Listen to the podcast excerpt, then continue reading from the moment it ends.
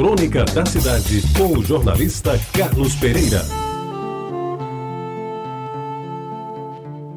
Amigos ouvintes da Tabajara, eu já lhes disse aqui, vou repetir: cada cidade tem hábitos e tradições que se acumulam ao longo do tempo e terminam por formar a memória do lugar.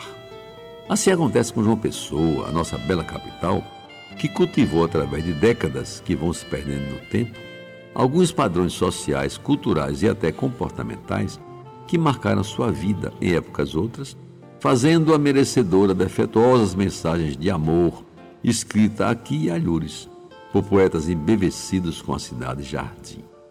O footing em volta da lagoa nas tardes de domingo era imperdível. Os rapazes que trajavam roupa de linho branco S120 se postavam junto aos bancos onde aguardavam ansiosos a volta da moça loura de olhos azuis, vestido de tafetá e saia godê, em busca da retribuição ao gesto de atenção antes repetido sem sucesso. E o vai-vem incessante só terminava com a chegada da noite, quando os compromissos com a retreta da Praça João Pessoa se sobrepunham a qualquer um outro. E na hora da retreta, amigos ouvintes, a praça se enchia de gente. E a música alegrava as minhas noites de domingo. Os dobrados do maestro Joaquim Pereira, tocados pela banda do 15º Regimento de Infantaria, o famoso 15RI, de vez em quando ainda soam nos meus ouvidos e me fazem lembrar os tempos de adolescente, animado pelo namorinho inocente e romântico daquele tempo.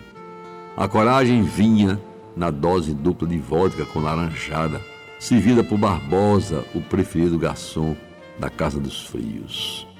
O terminar da retreta era uma apoteose, digna do final de noite de domingo. Os últimos acordes do meu sublime torrão, ou do hino nacional, em ocasiões mais solenes ou datas mais importantes, era tocado.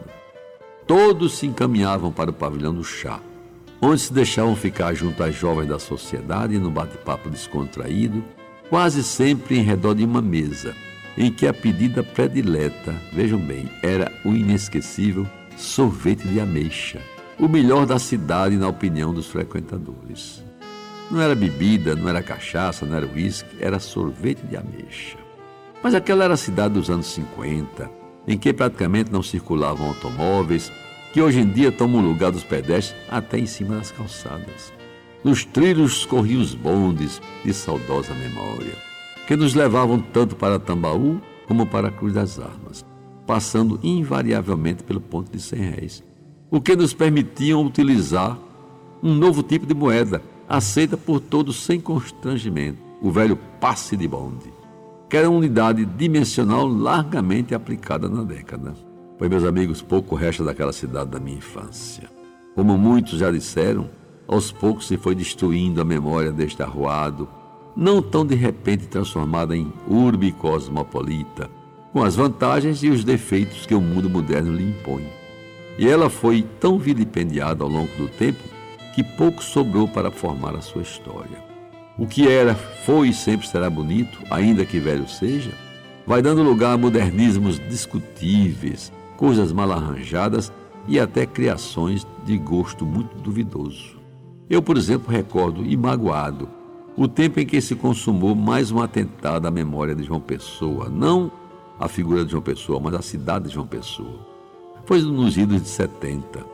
Contra a opinião dos defensores do patrimônio histórico, mas ainda naquela época não havia os promotores que mantinham a vigilância como curadores da cidade, o prefeito da ocasião retirou da Duque de Caxias os postes estilo Belle Époque.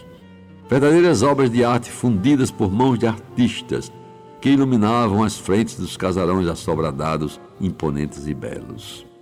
O sacrifício daqueles postes, amigos ouvintes, que sustentavam os lampiões de gás que um dia iluminaram pela primeira vez a Rua Direita, que era o nome da Duque de Caxias, foi mais um golpe mortal na memória da cidade, de cuja história lembro com saudade.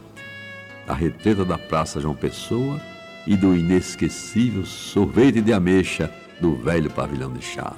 Você ouviu Crônica da Cidade com o jornalista Carlos Pereira.